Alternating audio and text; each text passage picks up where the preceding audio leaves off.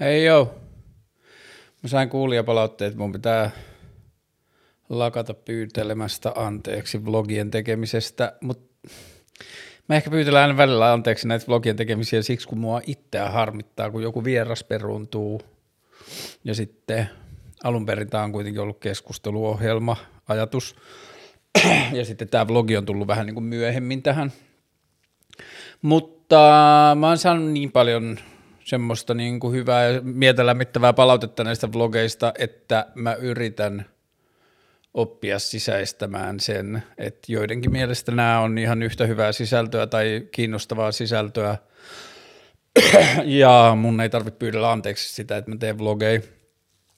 niin mä yritän sisäistää sen, mutta tänään piti olla vieras ja se peruuntui, niin sit mua vähän harmitti. Mutta mä korvasin sen sillä, että mä kävin juoksemassa ja oli ihan superihanaa. Kevät on tulos ihan täysiä. Ei varmaan me kauan, niin nähdään ensimmäiset vihreät. Ää, kysymyksiä oli tullut kivasti. Oliko mulla jotain, mitä mä halusin sanoa ennen kuin mä menen kysymyksiin? Ää, Melojaksosta on tykätty selkeästi tosi paljon. Ja sitten tuli munkin mielestä tosi hyvä jakso. Ja se, mikä on lämmittänyt mua kaikista eniten, joku lähetti mulle screenshotin jostain jodellista, jossa oli sanottu, että, että mä en ole ikinä nähnyt meloa tällaisena tai että onpas erilainen melohaastattelu tai jotain. Ja sitten YouTube-kommentteihinkin on tullut jotain, että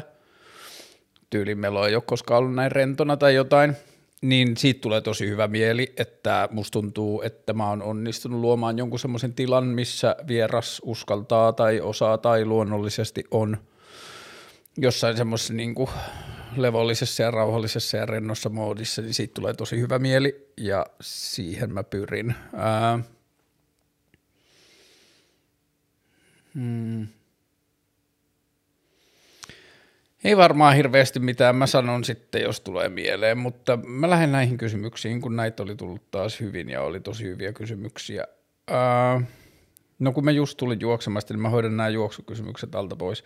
Ää, miten korjata juoksijan polvi? Mm, ei mitään hajua. Ää, mulla, silloin kun mä aloin syksyllä juoksia, niin mun polvia särki ja sitten se meni hassusti silleen, että se meni niinku vuorotelle molempia.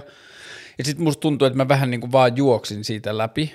että mä otin rauhallisemmin vähän aikaa, juoksin niinku silleen – tosi kuunnellen ja jos rupesi sattuu, mä kävelin ja niin edelleen, mutta toi ei varmaan ole mikään yleispätevä strategia, koska joskus siinä voi olla kyse jostain vakavammasta. Mulla niin kuin kipeytyi tästä lumpion yläpuolelta ja tota, nyt se on ollut oireeton oikeastaan koko tämän vuoden ja viime vuoden loppuvuodenkin. Ja tota, täytyy kyllä isosti koputtaa puuta, kun on ollut niin jotenkin nyt oireetonta tuo juokseminen ja se on ollut tosi ihanaa, öö, mutta miten korjata juoksijapolvi, niin mene käymään fysioterapeutilla, ne yleensä osaa neuvoa, että mistä on kyse ja mitä pitää tehdä. Öö, missä vaiheessa et enää juostessa miettinyt juoksemista, vaan aloit pääsemään floatilaan? Öö, en mä kyllä edelleenkään aina pääse floatilaan tai mihinkään sellaiseen, että kyllä se niinku usein edelleenkin tuntuu silleen juoksemiselta ja semmoista, no niin, ja askelta toisen eteen. Mutta sitten taas toisaalta alusta asti musta tuntuu, että mä kräkkäsin jonkinlaisen floatilan siinä, että mä poistin itseltäni ne vaatimusasiat, että – mun ei tarvi juosta tar- jo, jo, jotain vauhtia tai mun ei tarvi juosta niin kuin jonkun pituisesti tai mun ei tarvi juosta jonkun monta kertaa viikossa tai jotain, vaan että se kaikki lähti siitä, että mä juoksen vaan sillä tavalla niin nopeasti ja niin usein, kun se tuntuu kivalta. Ja ainoa milloin väli, väliä on se, että se tuntuu kivalta. Ja tota, sitten mä tein niitä kaikki juttuja, että mä piirsin tyhmiä reittejä kartalle tai mä keksin, että mä menen kattoon tota paikkaa tai jotain muuta, että mä niinku – Musta tuntuu, että mä oon alusta asti kräkännyt sen jonkun semmoisen, että tää on niinku kuntoilu, että, että se kuntoilu on sivutuote, eikä se pääasia. Ja sitten musta tuntuu, että se on vaikuttanut tosi paljon siihen, että miltä se juoksu tuntuu ja miten mä suhtaudun siihen ja miten mä jaksan sitä ja niin edelleen. Mutta sitten välillä tulee semmosia ihania niin floatiloja ja mulle se floatila on oikeastaan, mm, joko mä oon niin usein siinä runners high tilassa, että mä en enää tunnista sitä, tai sitten mä en juuri koe sitä, mutta mä koen semmosia ihania hetkiä, jolloin niin kuin mikään ei tunnu, ettei särje mihinkään, ja niin kuin hengitys, vaikka se olisi niin kuin vähän raskaampaa, niin se silti niin kuin soljuu ja niin edelleen. Ja sitten on vaan semmoinen niin kuin, niin kuin se juoksu olisi jotain, joka olisi luonnollinen ja niin kuin, että se olisi vähän niin kuin se mun tarkoitettu liikkumismuoto, niin semmoisiin mä välillä pääsen. Ja tota, sen mä oon oppinut, että ensimmäiseltä kolmelta kilometriltä ei pidä odottaa mitään, että ensimmäisen kolmen kilometrin aikana ei saa arvioida, että onko tänään kivaa tai meneekö tänään hyvin tai niin edelleen, että se alku on aina niin kuin semmoista hakemista. Mä katoin tänään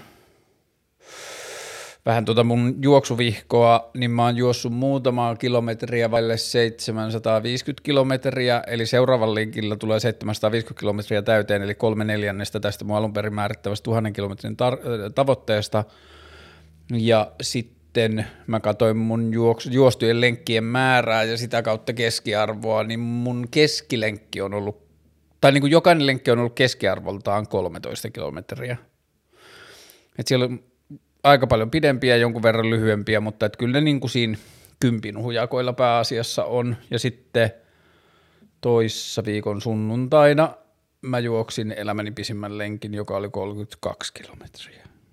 Ja se oli aikamoinen kokemus, ja tota, mutta myös lupaavaa. Ja se Rukan karhukierros, nats juoksu, johon mä oon vähän niin kuin osittain valmis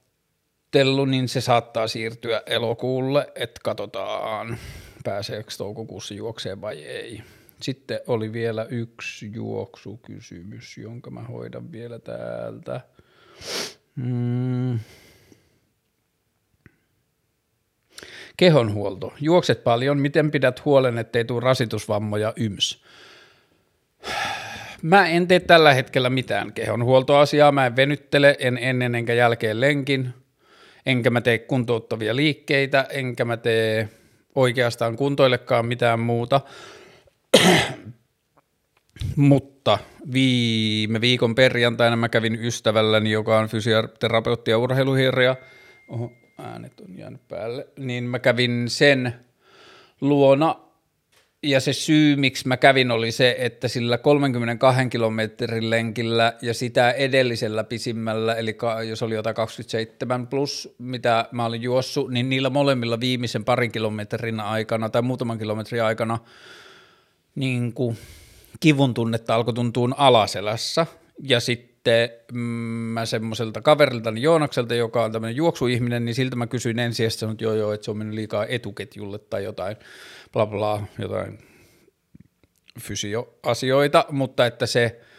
niin kuin, että mun perse on tippunut taakse ja mun keskivartalopaketti ei ole pysynyt kasassa ja niin edelleen, niin sitten mä oon sieltä löytänyt nyt, kun mä oon saanut askellusta korjattua kanta-askeleesta päkiaskeleelle, niin nyt tällä hetkellä, kun mä juoksen, niin mä kuuntelen sitä, että pidänkö mä niin kuin mun reiden ja alavatsan välisen etäisyyden mahdollisimman pitkänä – seisonko mä niinku ryhdikkäänä ja pitkänä? Ja sitten että niinku semmoinen tuntuma niin kuin päälailta vedettäisiin narusta ylöspäin. Ja sitten vähän rintakehä auki ja lapojen välisten lihasten, lihasten aktivointi, niin mulla on niinku tällaisia cues, niin kuin tällaisia juttuja, joihin mä palaan tasaisesti, että mä tsekkaan, että onko mun juoksuasento näiden tavoitteiden mukainen, niin sitten mä kävin Tuukalla, mun tällä fysioterapeuttiystävällä niin kuin puhumassa tästä, että hei, että minkälaisia niin kuin kehonhuoltoasioita mä voin löytää näiden tueksi, ettei se alaselkä kipeytyisi, niin sitten se antoi mulle muutamia kuminauhaliikkeitä ja mä ostin semmoisen lyhyen jumppakuminauhan, jonka voi laittaa jalkoja ympärille ja tehdä tiettyjä asioita, niin mä en ole vielä tehnyt niitä, koska mä oon ollut tällä viikolla työmatkalla. Ja sitten mun pitää löytää niinku se rutiini, että teenkö mä sen ennen vai jälkeen juoksemista ja niin edelleen, niin mä oon vähän niin kuin menossa sinne kehohuoltoasiaan, mutta siinä on niin kuin jotain kylkilankkuu ja jotain semmoisia niin askelasioita, että tuki jalkaa maassa ja sitten tosi kuminauha ja sitten mä sillä toisella jalalla niin piirrän kelloa siihen jalan ympärille ja jotain tällaisia. Mutta mä oon menossa niitä kohti Ja jos mä en olisi juossut noita pidempiä lenkkejä, niin mä en olisi vielä ehkä kokenut tarvetta tai mulla ei olisi herännyt ajatusta siihen, että mä haluan tehdä jotain. Että se on tullut vasta ja ainoastaan niillä niin pitkillä lenkillä, että noilla alle, sanotaan alle 20 kilometrin lenkeillä, niin kaikki tuntuu toistaiseksi toimivan tosi hyvin. Ja mulla on ollut vähän semmoinen niin kuin luolamiesajatus tässä, että ihmiseläin on juossut aina, eikä muutkaan eläimet tee niin kuin lihashuoltoa, että jos mä kuuntelen kehoa ja teen rauhallisesti niin kuin kohti sitä liikettä, että niin kuin mä kuuntelen koko ajan kehoani ja en lähde revittämään mitään asioita liian nopeasti ja niin kuin rakennan rauhallisesti, niin sen kehon mun logiikan mukaan pitäisi niin kuin sopeutua siihen toimintaan. Ja joo, mä ymmärrän vasta-argumentit siitä, että ihmisestä on tullut istuva eläin ja ihminen ei touhua kehollaan niin paljon ja niin edelleen, että ei voi verrata esimerkiksi entisaikojen ihmiseen samalla lailla tai ei voi verrata muihin eläimiin samalla lailla, mutta ihminen tuntuu kuitenkin, tai eläimet yleensä tuntuu olevan aika resiliantteja ja niin kuin sopeutumiskykyisiä ja niin edelleen, että kyllä mä silti vähän niin kuin haluan uskoa siihen kehon kykyyn sopeutua uusiin asioihin, jos mä vaan kuuntelen sitä kehoa. Ja toistaiseksi se on palkinnut. Ja mm, ehkä se avain on ollut siinä niin kuin rauhallisesti al- aloittamisessa ja sellaisessa. Ja tota, mm, mä teen kehohuoltoa sitä myötä, kun mä sitten tarvin, mutta toistaiseksi nyt kun mä oon juossut melkein niin kuin joka päivä tai joka toinen päivä vähintään, niin sitten ei mun keho oikein enää edes kipeydy että sitten jos on seuraavana päivänä niin kuin jäykkyyttä kehossa tai jotain lihassärkyjä, niin lähtee juokseen, niin sitten ne lähtee pois. Okei, juoksuasiat käsitelty. Pidän juoksemisesta nyt varsinkin, kun voi juosta shortseissa ja hmm, juoksu on mulle tosi tärkeä mielenterveydenhoitomuoto myös. Ää, viehättävimpiä piirteitä ihmisessä. Hmm Hyvä kysymys. Öö, tai siis kiinnostava tai vaikea kysymys, koska mä oon ehkä vähän opettanut itselleni ajattelemaan, että ei mulla ole mitään semmoisia niin yhdistäviä tekijöitä. Ää, Tämä ei vastaa suoraan kysymykseen, mutta mä tiedän jotain epäviehättäviä piirteitä ihmisessä. Öö,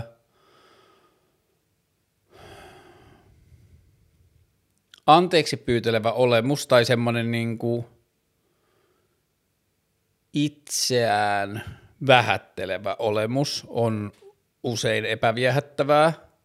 ja kaikista, mitä mä keksin sanoa viehättäviksi tai epäviehättäviksi piirteiksi, niin niistä on olemassa päinvastaisia poikkeuksia. Mutta usein niin kuin itseään anteeksi pyytelevä olemus on epäviehättävää, ja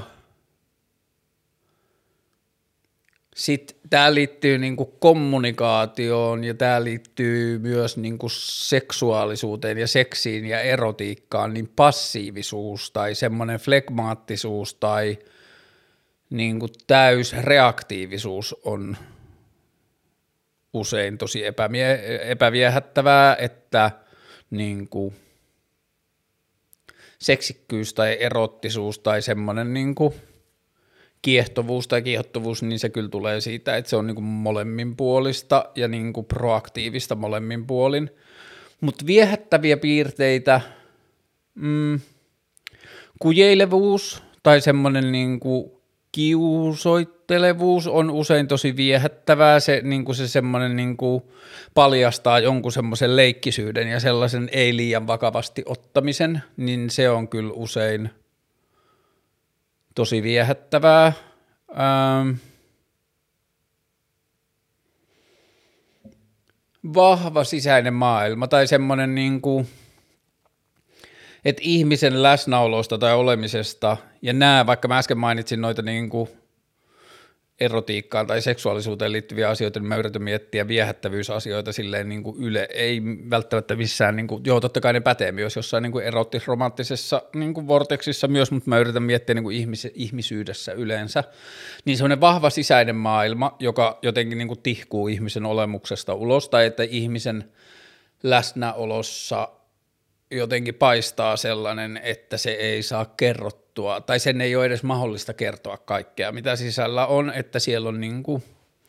niin paljon jotenkin sitä semmoista sisäistä maailmaa, että tietää, että sieltä ei voi edes kaikki tulla ulos, niin se on tosi viehättävää. Äh. Mm. Epäkonventionaalisuus on kyllä tosi usein viehättävää se, että ihminen niin kuin millä tahansa tavalla se toteuttaakaan sitä, mutta että se niin kuin jotenkin kulkee tai toimii omien, niin kuin tanssii oman pillin mukaan, että tekee asioita, jotka ei ole selkeästi inspiroitunut jostain odotuksista tai esimerkkeistä tai malleista, vaan sille jotenkin se ihmisen oma henkilökohtainen sielun sointi tulee jotenkin rivien välistä ulos, niin se on tosi viehättävää. Mikä mun mielestä on viehättävää?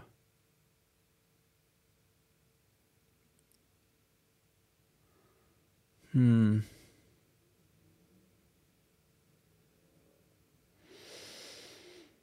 Hmm. Vahva niin kuin henkilökohtainen estetiikka on myös, että jos ihmisellä on sellainen meininki, olisit kyse jostain pukeutumisesta tai vaikka –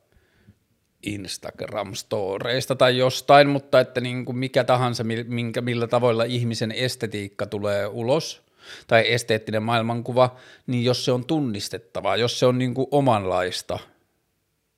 niin sillä on paljon vähemmän merkitystä, minkälaista se on, kuin sillä, että onko se niin kuin omanlaista, onko se persoonallista, onko se niin kuin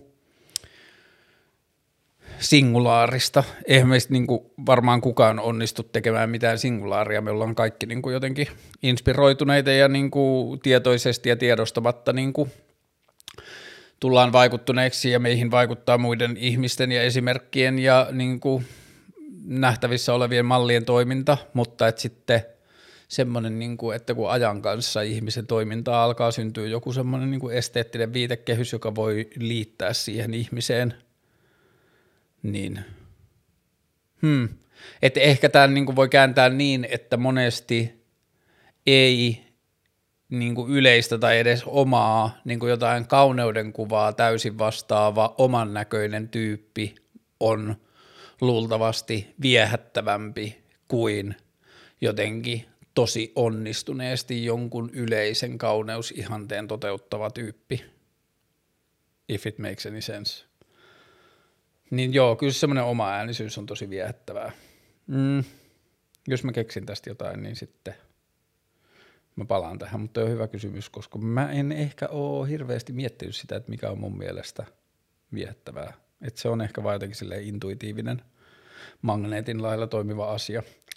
Mikä on joku asia kautta quote, jota ihmiset sanovat, mikä on sun mielestä bullshittia? Tästä tulee varmaan muitakin esimerkkejä, mutta tänä aamuna lenkillä, mä olin eilen illalla, toi kysymys oli tullut jo eilen illalla ja se oli jäänyt mun mieleen, niin sitten lenkillä mä tajusin, että haa, se on sellainen, joka mua tökkii tosi usein. Ja se, mikä tökkii mua tosi usein on, kun ihmiset käyttää lausetta, joka on suunnilleen muodossa mikä vittu ihmisiä vaivaa tai mikä ihmisiä vaivaa. Ja se, miten se toimii, on se, että otetaan esimerkiksi valokuvan roskiksesta, jonka vieressä on öö, noita kasvomaskeja ja sitten kirjoitetaan mikä ihmisiä vaivaa tai otetaan joku misogynistinen lainaus jostain ja sitten laitetaan mikä ihmisiä vaivaa tai mikä tahansa esimerkki, otetaan esimerkkejä ihmisten huonosta toiminnasta ja kysytään mikä ihmisiä vaivaa. Ei ihmisiä mikään vaivaa, suurin osa ihmisistä on tosi hyviä tyyppejä ja laittaa niiden kasvomaskit roskiin ja ää, ei ole niin kuin, kusipäitä ja niin edelleen. Ja niin kuin, että jos roskiksen vieressä on kasvomaskeja, niin on todennäköisempää, että lokki on käynyt yön aikana repimässä ne pois, tai että se roskis on ollut täynnä ja tuuli on puhaltanut ulos, kuin se, että ihminen on vaan kävellyt ja heittänyt sen takia, kun joku vittu sitä vaivaa, niin se on vaan heittänyt sen kasvomaskin siihen roskikseen viereen. Se on huomattavasti epätodennäköisempää, ja se, mikä ihmisiä vaivaa lausemuoto, on mun mielestä semmoinen niin kuin loputtomasti palkitseva työkalu sellaiseen niin kuin nihilismiin, ja pessimismiin ja kyynisyyteen, jolla voi aina todistaa loputtomasti, että ihmiset on perseestä, että voi etsiä rajattomasti esimerkkejä ihmisten huomennosta käytöksestä ja liittää sen semmoiseen kokonaisnarratiiviin, että ihminen on tämmöinen eläin ja ihmistä vaivaa joku vittu. Ja sitten jos katsotaan niin kuin ihmisten ilkeitä ja pahoja ja kusipäisiä ja niin kuin silleen satuttavia tekoja, niin oikea vastaus siihen, että mikäs vittu ihmisiä vaivaa, niin niissä tilanteissa suurin osa, tai niin kuin isoin mun kokemuksen mukaan, isoin yksittäinen selitys, että mikä ihmisiä vaivaa, on hätä tai pelko. Joku tai mielenterveysongelmat, niin kuin jotkut superinhimilliset taakat, mitä ihmisillä on kannettavanaan, jotka purkautuu monin tavoin perseisenä toimintana. Ja myös siinä, mikä vittu ihmisiä vaivaa kysymyksessä on, niin kuin siinä on sisäänrakennettu se semmoinen niin kuin, jonkinlainen semmoinen vähän niin kuin ylemmyyden tunne siitä, että mä en ikinä heittäisi kasvomaskia roskiksen viereen. Ja silti me saatetaan olla perjantaina silleen –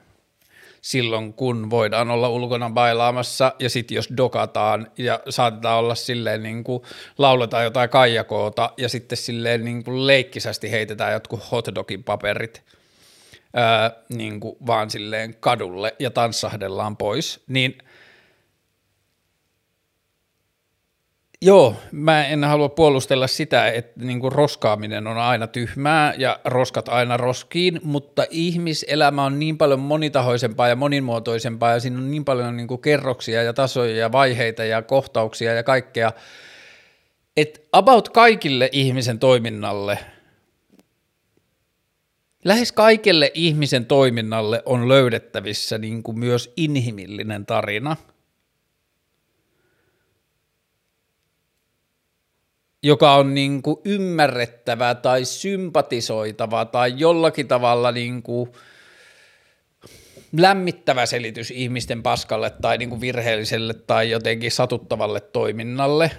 niin kuin semmoinen niin kuin huolenpitoa tai hellyyttä tai välittämistä synnyttävä selitys kuin se, mikä vittu ihmisiä vaivaa. Niin kuin se, mikä vittu ihmisiä vaivaa kysymys sisältää semmoisen ajatuksen, että täällä maailmassa on vaan – niin kuin, että täällä on sairaasti ihmisiä, jotka vaan haluaa tehdä mun elämästä ärsyttävämpää. Ja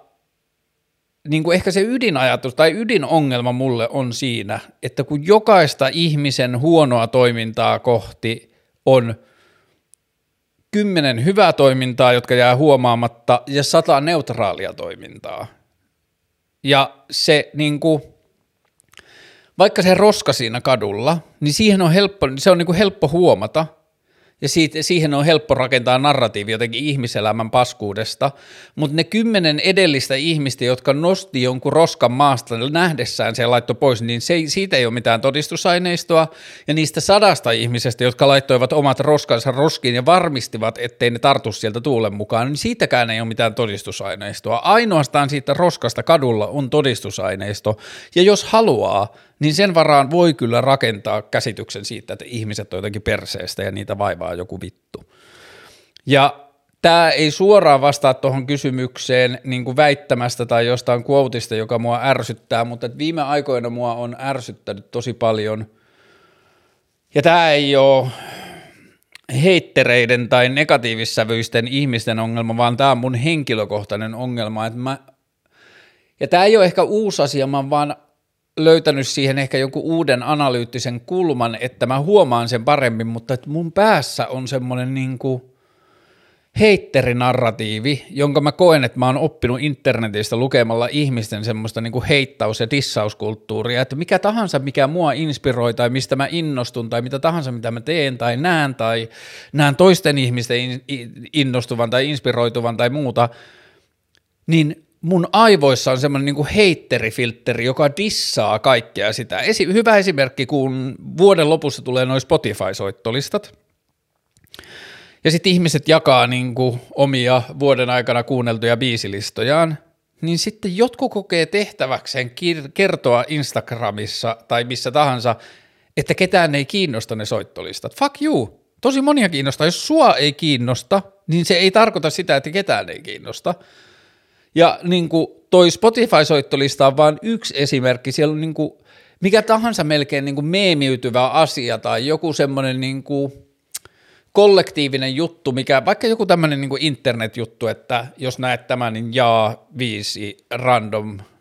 notesia sun Notes-applikaatiosta tai viisi screenshottia tai mitä tahansa, niin aina kun joku tämmöinen tulee, niin joku kokee tehtäväkseen kertoa, että ketään ei kiinnosta nämä. Selkeästi kiinnostaa, koska ihmiset haluaa tehdä niitä ja sitten kun ne Luultavasti ne tekee ne itse siksi, että ne on inspiroitunut jonkun muun tekemistä tällaisista asioista. Ja ehkä tämä on niinku joku semmoinen, että niinku toi heittauskulttuuri tai se semmoinen niinku kyyninen asioiden dissaamismeininki, niin se on vaan niin helppoa ja laiskaa. Niin kuin, että sitä voi niin kuin ikuisesti istua siellä niin kuin omassa nurkassaan ja kiukutella kaikkien muiden hauskanpidosta ja niin kuin yrittää pilata muiden riemua kertomalla, että ketään ei kiinnosta ja niin edelleen. Mulla on ollut itsellä Instastorissa nyt viime aikoina, niin kuin muutaman viime kuukauden aikana, niitä semmoisia – anonyymi tunnustuslaatikkojuttuja. Itse asiassa nyt on tullut varmaan neljä viikkoa täyteen, mä voin tehdä se uudelleen. Mutta mä oon aina laittanut semmoisen anonyymi tunnistuslaatikko, että tänne voi kertoa. Mä löysin sen jostain, se oli joku internetmeemi, mä kopioin sen joltain. Mutta sitten ihmiset on jotenkin digannut siitä tosi paljon ja niitä on tullut tosi paljon, että Instastoria ei voi tehdä yhden vuorokauden aikana kuin sata, niin mä oon joutunut jättämään julkaisematta kamaa, että mä oon saanut ne kaikki sata niin tunnustusta julkaistua ja ne löytyy mun Insta – IG-profiilin sieltä niin kuin story highlightsista ne aikaisemmat tunnustukset, mutta viimeksi, kun oli se boksi, niin joku oli laittanut sinne tunnustuslaatikkoon, että mua ei kiinnosta nämä tunnustukset yhtään, ja aina kun nämä tulee, niin mä skippaan nämä nopeasti, ja sitten se oli kirjoittanut vielä sorry. Ja mä jäin miettimään sitä tosi paljon, että keltä sä pyydät anteeksi, että – jos et sä sanoisi sitä ääneen, niin kukaan ei tietäisi, että sua ei kiinnosta. Ja jos kukaan ei tietäisi, että sua ei kiinnosta, niin sulla ei olisi lainkaan syytä pyytää anteeksi keltään, saatis sitten, eihän sulla muutenkaan ole, eihän, se, niin kuin, eihän sulla, eihän kellään ole velvollisuutta tykätä niistä asioista tai mistään asioista internetissä – mutta että mikä on se lisäarvo mihinkään ilmiöön tai keskusteluun, jos ihminen tulee kertomaan, että häntä ei henkilökohtaisesti kiinnosta. Ja on niin paljon semmoista internetkulttuuria, jossa identifioidutaan sitä kautta, että kerrotaan asioita, mistä ei tykätä. Ja tämä pätee myös politiikkaan tällä hetkellä tosi paljon. Että on tosi paljon poliittista toimintaa, jossa kokoomuspolitiikot perustaa koko toimintansa sille, että ne kertoo, mikä vasemmistossa on perseestä, ja on vasemmistopolitiikkoja, joka perustaa koko toimintansa sille, että ne kertoo, mikä kokoomuksessa tai perussuomalaisissa on perseestä. Ja niin kuin, että se identifiointi tapahtuu niin kuin sellaisen antiasetelman kautta, että mä olen sellainen tyyppi, joka on näitä asioita vastaan. Ja mikähän oli just vähän aikaa sitten – Mä osallistuin johonkin meemiin tai johonkin, ja sitten joku laittoi mulle viestin, että vittu tääkin, että, niinku, että voisiko ihmiset lopettaa. Mä sanoin, että hei, tämähän on hyvin helppo lääke, että kun ei mene internettiin, niin ei tarvitse kärsiä tästä. Tai se, että, että jotkut ihmiset, minäkin joskus, ju, niin kuin kertoo jostain omista niin kuin urheilujutuistaan, niin jotkut kokee tehtäväkseen niin kertoa, että ketään ei kiinnosta sun juoksukartta. Fuck you, jotain muuta kiinnostaa. Ei se ole sulta pois. Ja sitten tämä vielä tämä, mikä vittu ihmisiä vaivaa, niin tämä on vähän niin kuin tähän liittyvä, on vielä yksi semmoinen asia, ihanaa, niin kuin tällä kysymyksellä mut saatiin tälleen ärtyneeksi, mikä on joku asia kautta quote, ja ihmiset sanovat, mikä on sun mielestä bullshitti. Eihän sen bullshitti olemisen pitäisi niin kuin periaatteessa riittää tai tarkoittaa sitä, että mun pitäisi olla ärtynyt, mutta selkeästi mä är, är, ärtyynyn näistä asioista, kun mä mietin, että mikä on mun mielestä bullshittia, mutta yksi asia, mikä on vielä mun mielestä bullshittia, on se, että ihmiset tekee sellaista, että ne tekee lauseita, joka menee näin, että ensin ihmiset valittaa asiasta A, mutta sitten toimivat toisella tavalla tilanteessa B. Tai ensin ihmiset valittavat asiasta B, A, mutta sitten heille on ok asia B tyyppisesti. Ja 99,2 prosenttia niistä tilanteista, kun näissä lauseita, näitä lause, näitä lau, tällaista lauserakennetta käytetään, niin on otettu kahdesta eri ihmisryhmästä ne esimerkit. On otettu ensin anonyymi internetkeskustelu X, jossa ihmiset valittaa jostakin tietystä asiasta, ja sitten otettu myöhemmin anonyymi internetkeskustelu Y, ja sitten laitettu ne sam- kaksi keskustelua samaan kulhoon ja otettu se jonkinlaisena todisteena ihmisten ajattelun tai maailmankuvan epäloogisuudesta, tai että internetissä valittavat ihmiset on joku yksi tasainen ihmisryhmä, josta voidaan sanoa, että hei, ensin te valititte tästä asiasta, niin miksi te ette valita tästä asiasta, tai te valititte tästä asiasta, niin miten tämä asia on teille ok, ja niin edelleen. Niin tämä on yksi mun mielestä näitä niin kuin nihilismin ja semmoisen niin ihmiskyynisyyden työkaluja, joka on loputon. Että siinä ei vaan niin kuin voi hävitä, että sitä voi ikuisesti todistaa itselleen, kuinka perseestä ihmiset on, kun etsii internetistä ihmisten mielipiteitä ja poimii niistä sellaisia, niin kuin tekee niistä jonkun semmoisen itselleen vihattavan yhden ihmisen, niin kuin kuvitellun sellaisen niin kuin ihmispaskiaisen, ja sitten siitä voi tehdä sitä narratiivia. Ja se on myös sellainen, mikä on mun mielestä bullshittia. Mutta sitten, mm, mikä joku asiakautto quote, jota ihmiset sanovat, mikä on sun mielestä bullshittia. Mm, kaikki on susta itsestäkin, että voit tehdä mitä haluat, on bullshittia. Sitä sanoo ihmiset, jotka ei näe toisten ihmisten rajoitteita tai lähtökohtaisia vaikeuksia tai tilanteita tai mahdottomuuksia tai niin edelleen. Mm. Mä oon ajatellut asiaa niin, että maailma on että kaikki ei ole mahdollista. Kaikki ei todellakaan ole mahdollista, mutta maailma on täynnä, niin kuin maailmassa on rajattomasti mahdollisuuksia. Niin. Kaikki ei ole mahdollista, mutta maailmassa on rajattomasti mahdollisuuksia. Tähän mä uskon. Mm.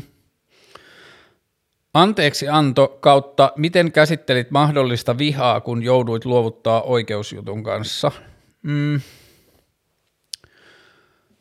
Mulla on ollut vähän sellainen juttu, jota mä oon joskus yrittänyt myös selvittää terapiassa, että onko se niinku ongelma tai pitäisikö siitä olla huolissaan tai onko se joku niinku feelu, mutta mä en oikein tunne vihaa. Äsken mä turhaannuin ja ärsyynnyin, mutta otetaan vaikka esimerkki toi oikeusjuttu, johon tässä kysyjä viittaa, niin siinä mua kohtaan tehtiin tosi väärin ja se aiheutti mulle on ehkä väärin sanoa suunnattu. Mun omassa vesilasissa niin se aiheutti mulle suunnatonta, suunnattomasti kärsimystä ja ahdistusta. Se aiheutti mulle tosi vakavia taloudellisia ongelmia, se vaikeutti, aiheutti mulle tosi tosi vaikeaa ahdistusta. Öö,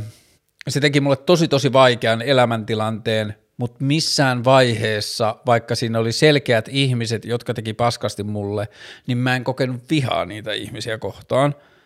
ennen kuin mä pääsin viha-aiheeseen, mun aivot selitti mulle niiden ihmisten toiminnasta ihmisten, niin kuin inhimillisiä versioita, että se ihminen ei voinut tehdä mitään, että sen komennot tuli yläpuolelta ja se ei voinut taistella niitä komentoja vastaan. Ja se häti niin kuin panikoitui ja hoiti sen tilanteen sen takia huonosti. Ja ää,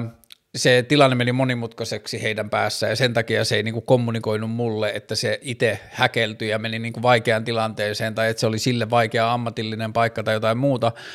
niin mun mieli toimii jotenkin sillä tavalla, että se selittää ihmisten toiminnan joksikin ymmärrettäväksi inhimilliseksi tarinaksi ja selittää siihen jonkun, ja sitten se poistaa multa oikeuden kokea vihan tunnetta sitä ihmisten toimintaa kohtaan. Ja mä tiedän, että vihassa ei ole kyse siitä,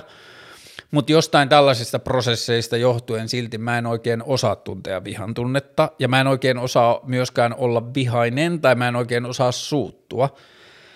Ja siellä voi olla jotain asioita, missä se voi olla niin kuin haitallinen psykologinen toimintamalli tai siitä voi olla mun jollekin oman arvon tunnolle, tunnolle tai myös jollekin itsereflektioasioille. Siitä voi olla niin kuin ongelmaa ja haittaa, mutta ne ei tuu kovin näkyväksi. Ja mä oon yrittänyt myös jossain vaiheessa terapiassa selvittää sitä, että onko se ok tai että pitääkö olla huolissaan ja niin edelleen, mutta että viha ei ole mulle kovin tuttu tunne. Ja mä luulen, että siihen liittyy myös semmoinen niin kuin itsetuntokysymys, että mä ajattelen, että mä oon, niin kuin, että jossain syvällä mä ajattelen, että mä oon niin paska jätkä, että mulla ei ole oikeutta kokea vihaa kenenkään muun toimintaa kohtaan. Että mitä tahansa joku toinen tekee mulle, niin mä saattaisin itse tehdä sen saman virheen tai jotain tällaista, niin sitten mä en niin kuin oikein saa vihasta kiinni. Niin, ja sitten toi oli niin kuin liitetty tuossa anteeksi antoon. Hmm. Ehkä mä oon opettanut jotenkin itselleni sillä tavalla, tai maailma on opettanut minulle, tai joku lestadiolaisuus tai joku sellainen, että, että mitä tahansa joku ihminen tekee mulle, niin luultavasti mä oon jollakin tavalla ansainnut sen, niin ei tässä ole kyse siitä, että annanko mä anteeksi vai en, vaan mun pitää jotenkin niin kuin – soimata itseäni siitä, että niin kuin mä oon tehnyt jotenkin väärin ja sitten sen takia se ihminen toimii paskasti mua kohtaan, niin ei tässä niin kuin mun anteeksi annosta ole kyse. Tai joku tollainen niin kuin monimutkainen psykologinen kehikko. Mutta hmm. Mä en osaa olla vihanen – En mä ehkä osaa hirveästi olla katkerakaan, mutta sitten mä ehkä osaan sulkea vaan asioita pois. Että jos mä huomaan, että joku asia ei ole mun käsissä, että joku ihminen ei pidä musta tai joku ihminen niin kuin tuntuu haluavan niin kuin aiheuttaa mulle jotenkin negatiivisia tuntemuksia tai jotain ahdistusta tai jotain, niin sitten mä osaan ehkä vaan päästää siitä irti ja niin kuin, en aina. On tässä tullut vietettyä aikaa myös ihan tarpeettomasti niin kuin jossain alhossa sen takia, että joku ihminen tuntuu haluavan mulle jotenkin ikäviä tunteita, niin sitten mä niin kuin ryven siinä, että miksi, miksi ja niin kuin sitä, mutta mm, ehkä mä en kuitenkaan jää katkeraksi, mä kuitenkin sitten jätän sen, tai niin kuin laitan sen jotenkin sitten niin kuin jonnekin lokeroon, mutta joo,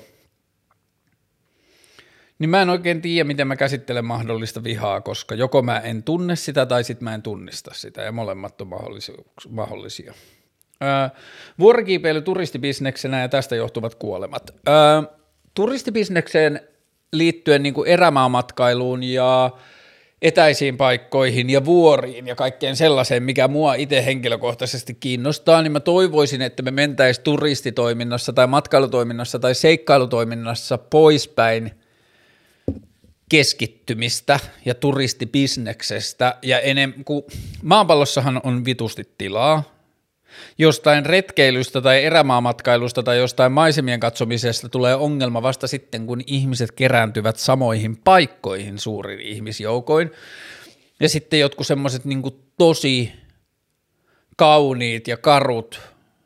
Mä oon nähnyt jotain kuvia jostain Norjan upeista vuorista, jonne on niin kuin silleen – semi-helppo päästä, niin sitten sinne syntyy semmoiset niin valtavat niin kuin semmoiset pathway highwayt, että siellä kulkee niin paljon ihmisiä, että sinne tulee tosi tosi syvät niin kuin jalka, niin kuin kinttupolut niin edelleen. Ja sitten mä oon kuullut, että jossain Jenkeissä jossain niin kuin, silleen HC-maisemissa jossain niin kuin vuorimestoissa niiden polkujen varrella on yhtäkkiä saattaa olla joku Coca-Cola-automaatti – niin mä haluaisin mennä poispäin siitä, ei sillä, kyllä luultavasti, mm, ehkä me ei voida välttää sitä, ja mä en tiedä, onko se myöskään toisaalta välttämättä loppujen, asti, loppujen lopuksi ongelma, mutta ehkä me ei voida välttää sitä, että jotkut upeat paikat, jotka on verrattain hyvin saavutettavissa, niin tulee olemaan silleen ihmisten niin kuin – niihin tulee jäämään ihmisten kulumanjälkiä, ja ehkä se nyt on ok, että joihinkin paikkoihin tulee ihmisten kulumanjälkiä, kyllähän muutkin eläimet tekee polkuja ja jättää jälkiä ympäristöön, se on ihan ehkä jossain määrin ok, mutta niille ihmisille, joita kiinnostaa vuoret tai erämaa tai etäiset maisemat tai niin kuin antikaupunki, niin mä toivoisin, että me mentäisiin koko ajan enemmän ja enemmän sitä, että me mentäisiin itseohjattuun matkustamiseen ja itseohjattuun seikkailuun ja poispäin siitä niin kuin keskittymistä ja valmiista poluista ja sellaisista asioista, ja me mentäisiin enemmän ja enemmän sinne, missä kukaan ei ole tyyppisesti. Niin tämä on niin kuin isona asiana tähän, mutta sitten Jenkeistä voi ostaa 50 000 dollarilla paketin, jolla sä pääset Mount Everestille ja sitten siihen liittyy joku kuntokuuri, että se puoli vuotta tai vuoden niin sä valmistaudut he, niin kuin fyysisesti siihen, teet joku kunto-ohjelman ja sitten sut vähän niin kuin talutetaan sinne Mount Everestille ja sitten siinä on Sherpat ja sitten siinä on niin kuin tavarankantajat ja sitten sä voit sanoa, että mä oon käynyt maailman korkeammalla vuorella. Ja sitten ongelma tulee siinä kohtaa, kun ollaan 300 metrin päästä Mount Everestin huipulta ja sitten sun voimat ei ihan riitäkään ja sää on huono ja sitten Sherpa sanoo, että hei, että sä pääset ylös asti, mutta sä et luultavasti pääse alas, että sun voimat ei riitä ja tämä sää on tosi huono ja sitten se ihminen sanoo, että ei, minä olen maksanut 50 000 dollaria tästä ja minä olen tehnyt kovasti töitä ja minä haluan päästä vuoren huipulle, minä haluan päästä kertomaan ihmisille, että minä olen käynyt Mount Everestin huipulla ja se kieltäytyy uskomasta ja se kieltäytyy, sen ylpeys ei anna, mahdoll, niin kuin anna tilaa kääntyä sille takaisin. Ja näissä tilanteissa on käynyt nyt enemmän kuin liian monta kertaa niin, että se ihminen on itsepintaisesti sille esitetyistä varoituksista huolimatta vaatinut hänelle luvattua oikeutta päästä maailman korkeimman vuoren huipulle ja sitten palumatkalla sen voimat ei ole riittänyt tai sää on käynyt paljon, niin kuin, sää on käynyt liian pahaksi ja sitten se ihminen on kuollut ja se Sherpa, joka on niin kuin, sitoutunut ää, va, niin kuin valvomaan ja auttamaan tämän ihmisen niin kuin, matkaa, niin on kuollut siinä myös. Ja tota,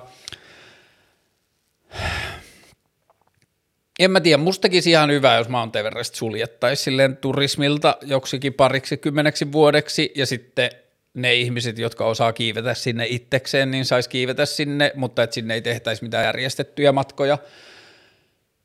Ja mulle kävi itselle jotenkin tosi selväksi tosi nopeasti silloin, kun mä innostuin vuorista muutama vuosi sitten ja aloitin tämän niin kuin selkeästi hitaan, mutta että kuitenkin matkani kohti vuoria, niin – mulle kävi tosi selväksi, että okei, mä en niin kuin, mun ei tarvitse tai mä en halua mennä Mount Everestille, eikä mun välttämättä tarvi mennä mihinkään muuallekaan niin kuin silleen sankarivuorille, että mulle se niin kuin antikaupunki tai anti-ihmisten rakentama infrastruktuuri tuntuu olevan se juttu ja sitä, sinne mä pääsen niin kuin matalemmilla tai vähemmän tunnetuimmilla vuorilla ja itse asiassa niin kuin jollain – öö, erämaavuorilla mä pääsen sitä kohti tai sitä kokemusta kohti paremmin kuin jollain korkeilla vuorilla. Ja sitten niin kuin jostain Mount Everestistä välillä tulee niin kuin ihan kauheita kuvia, kun jengi haluaa jokainen laittaa, ei jokainen halua, nyt mä syyllistyn itse siihen, että ihmiset, mikä vittu ihmisiä vaivaa, mutta tosi monet haluaa laittaa niitä muoviviiri onnen kantamoinen asioita sinne vuorelle ja muuta, ja sitten siellä on sitä niin kuin roskaa ihan sairaasti, ja tai okei, ei tää, mä yritän olla sanomatta tätä niin, että kun tämä olisi moraalinen argumentti, että eihän muilla ihmisillä tarvi olla sama motiivi haluta vuorille kuin mulla on, kun mulle se on niinku se eristyneisyys ja öö, ei-ihmisten jäljet ja muuta, niin sitten jos mä ajattelen, että mä menisin Mount Everestin huipulle jossain jonossa, jossa on 120 ihmistä saman köyden varassa, niin kuin kävelemässä jonossa sinne ja vuorotella jokainen saa käydä ottamassa itsestään kuvaa, niin se ei niin kuin toteuttaisi mitään niitä asioita, minkä takia mä itse haluan mennä vuorille. Mutta että niin kuin mä yritän muistuttaa itseäni, että eihän muilla ihmisillä tarvi olla samat syyt tai samat motiivit tai samat inspiraation aiheet, että joillekin se voi olla pelkästään se, että mä haluan päästä sanomaan tai mä haluan itse tietää, että mä olen käynyt maailman korkeimmalla paikalla – ja ei siinä mitään, en mä, niin mä en halua moraalisoida sitä, mutta että kun se ongelma tulee siitä, että kun siihen tulee business ja siihen tulee niin kuin rahanteko motivaatiot siihen väliin, ja sitten kun tulee rahantekomotivaatiot, niin tulee ihmisten työolojen tai oikeuksien polkemisen ongelmat, ja niin kuin se koko sherpakulttuurin niin kuin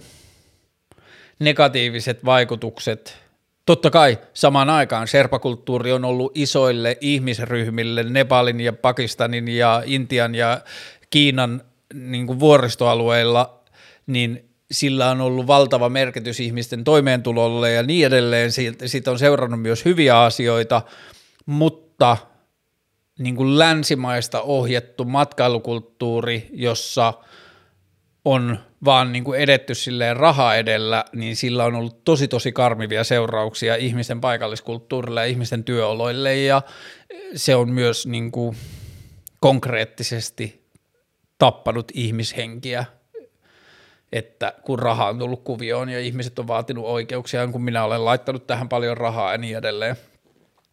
Niin kysymys kuului vuorikiipeily turistibisneksenä ja tästä johtuvat kuolemat mm, perseestä. Ja mun mielestä niin kuin, mä itse haluan, että se miten mä itse ajattelen, miksi mä etenen niin, niin kuin hitaasti kohti niitä vuoria on se, että mä haluan mennä sinne siinä järjestyksessä, että mä pärjään itse. Että mä voin itse viedä itseni sinne vuorille, että mä en tarvi, tämä ei ole ollenkaan kritiikkiasia ja mä saatan hyvinkin joskus ostaa jotain niin kuin, joskus kaukana tulevaisuudessa mä saatan ostaa myös jotain matkaopaspalveluita tai jotain sellaista, mutta mä toivoisin, että mä tekisin sen kaiken itse, ei siksi, että minun täytyy jotenkin pärjätä, vaan jotenkin niin kuin kunnioituksena sitä luontoa ja ympäristöä kohtaan ja sitä ajatusta, että se syy, miksi mä haluan mennä sinne on – se niin kuin ihmisten rakentamasta infrastruktuurista irtaantuminen, niin sitten mm, mä haluan niin kuin, mä haluan, että mulla on tarpeeksi hyvä peruskunto, että mä voin kävellä tai hiihtää tai mitä tahansa sen niin kuin lähestymisen sinne jonnekin. Ja mä haluan, että mulla on tarpeeksi hyvää erilaisissa säissä pärjäämisen kyky, että mä pystyn yöpymään ja tekemään ruokaa ja pystyttämään leirin ja niin kuin tekemään asioita hätääntymättä erilaisissakin niin kuin äärimmäisissä olosuhteissa ja kovassa tuulessa ja vesisateessa ja pakkasessa ja lumisateessa ja pimeydessä ja korkeassa ilmanalassa ja niin edelleen, vaan siksi, että mä voin sitten seistä kaksi minuuttia jossain niin kuin kallion kielekkeellä ja katsoa maisemaa, jossa ei näy ihmisen jälkiä, niin se on mulle jotenkin arvokasta ja vielä ehkä, niin kuin, että jos se kysymys oli vuorikiipeily turistibisneksenä, niin mä haluan yhdistää tuohon vuorikiipeilyyn sen niin erämaa-ajatuksen, niin mentäisi enemmän sitä kohti, että mihin me itse päästään, ja mennään hitaasti, että ei ole pakko päästä heti jonnekin, vaan että mennään hitaasti. Seikkaillaan ensin siellä Nuuksiossa ja sitten mennään niin kuin askel kerrallaan kohti sitä, että se, kun se turistibisneksen ongelma on se, että se turistibisnes keskittää sitä matkailuenergiaa tai sitä ihmisten kulkemisenergiaa pienille alueille ja pienille poluille ja pienille niin kuin, niin kuin tällaisiin hotspotteihin ja sitten jää enemmän jälkiä ympäristöön. Ja mitä enemmän tehdään omatoimisesti niitä asioita, niin sitä enemmän se paine sitä ympäristöä tai se niin kuin the stress sitä ympäristöä kohtaan niin kuin jakautuu laajemmalle alueelle, niin se olisi mun mielestä tavoiteltavaa. Ha. Miten suhtautua siihen, että lomautettiin, kun on epäonnistunut fiilis, vaikka tietää, että on hyvä työntekijä? Mm. Täällä oli toinen, mä otan sen nyt, että mä muistan tämän, niin tää oli tullut inboxiin ää, ihmiseltä, joka sanoi, että että laitan tähän, kun ei ole sovellusta, eli toisin sanoen se lukee selaimesta niin kuin Instaa, että sille puhelimessa sovellu, läppärillä, niin se on laittanut inboxiin viestin. Kiinnostaisi kuulla sun puhuvan AY-liikkeestä, jos sattuu olemaan aiheesta ajatuksia. Niin miten nämä kaksi liittyy mulle toisiinsa, kun täällä oli kysymys, että miten suhtautua lomautukseen – niin miten tämä liittyy AY-liikkeeseen on sellainen, että niin vassari kuin mä oonkin, ja niin jotenkin kommunisti ja sosialisti ja antikapitalisti ja mitä kaikkea mä nyt oonkaan, mitä kaikkea kukaan keksii niin kuin pilkkaniminä sanoa, niin yksi asia, mä oon saman aikaan myös yrittäjä, ja yksi asia, mitä niin kuin mä huomaan, että vasemmistolainen maailmankuva välillä aina jotenkin – Mm, ja siihen on niin historialliset perusteet, kun vasemmistolaisen politiikan tehtävä on ollut olla aina työntekijän puolella. Se on sen poliittinen lupaus. Ja se, että se on aina työntekijän puolella, johtaa usein siihen, että vasemmistolainen maailmankuva etsii aina vihollisia sieltä työnantajan puolelta tai sieltä niin kuin rahan puolelta. Ja mun tehtävä ei ole väittää, että näin ei ole, tai väittää sitä joksikin muuksi, mutta mun, mun tarkoitus on sanoa, että se asia ei ole niin mustavalkoinen. Hyvä esimerkki 90-luvulta vai 2000-luvun alusta. Ää, Matti Vanhanen muista. Mä oon ollut niin nuori, että tässä voi tulla tosi paljon virheitä ja epätarkkuuksia, mutta tämä on niinku, kokeillaan niinku tälleen niinku big stroke lines, niinku silleen, jos päälinjat olisi suunnilleen oikein, niin Matti Vanhanen ajoi semmoista työelämän reformihanketta politiikassa, ja okei, mulla on vaan mun Fajan versio sitten keskustelusta, mutta mä oon ollut silloin joku teini-ikäinen, ja sitten mun Faja oli, niin tuskaili sitä, että häntä harmittaa tämä niin poliittinen keskustelu ja poliittinen ilmapiiri, että kumpi on parempi, että se, että työnantajalle tai yritykselle annetaan mahdollisuus hetkellisesti vaikeana aikana laskea sopimuksella työntekijöiden palkkoja joksikin aikaa, jos toinen vaihtoehto on se, että sen yrityksen rahat ei riitä ja se yritys menee konkurssiin ja sitten kellään ei ole töitä, tai että kaikki menettävät työpaikkansa siinä yrityksessä – ja tämä keskustelu silloin on jäänyt mulle, niin kuin mä oon ollut silloin teini-ikäinen, niin tämä on jäänyt mulle tosi vahvasti pyörimään mieleen siinä, että toi on se dilemma, minkä kanssa me eletään yhteiskunnassa tosi paljon, ja se dilemma käy tosi paljon vaikeammaksi, kun meillä on niin kuin puolensa valinneet poliittiset toimijat, että meillä on vasemmisto, joiden tehtävän pitää aina ja riippumatta – työntekijöiden oikeuksista huolta, ja sitten meillä on oikeisto. Ja tähän liittyy tämä AY-EK-keskustelu. AY-liikkeen tai elinkeinoelämän keskusliikkeen, keskusyhdistyksen tai mikä se onkaan, niin niiden tehtävä ei ole miettiä yhteiskunnan etua, niiden tehtävä on miettiä oman alansa tai edustamansa ihmisryhmän tai edustamansa toimijoiden etua. Ja tämä näkyy mahtavasti silloin, kun auto- ja kuljetusalan keskusliiton mikäli toiminnanjohtaja sanoi silloin muutama vuosi sitten, että jos hallitus meinaa tehdä tämän ehdottamansa päätöksen, niin minä laitan Suomen kiinni. Että me vedetään kaikki Suomen rekat seis. Et meillä on niin kuin etujärjestöjä ja me ajatellaan, että ne on jotenkin välttämättömiä ja tämä on niin kuin se malli jotenkin, jota maailma toimii, niin meillä on niin kuin EK, jonka koko toimintaan ei kuulu edes tehtäväksi miettiä, että miten köyhät ihmiset tai varattomuudessa olevat tai työttömyyteen romahtaneet tai miten tahansa muuten elämässä kärsivät ihmiset pärjää, kun heidän tehtävä ajaa vain elinkeinoelämän etuja. Tai AY-liikkeet, joiden tehtävä on vain ajaa työntekijöiden etuja keinoja kaihtamatta, tai ihan sama mitä se tarkoittaa kokonaisuudella, että heidän duuni on pitää työntekijöiden etua. Ja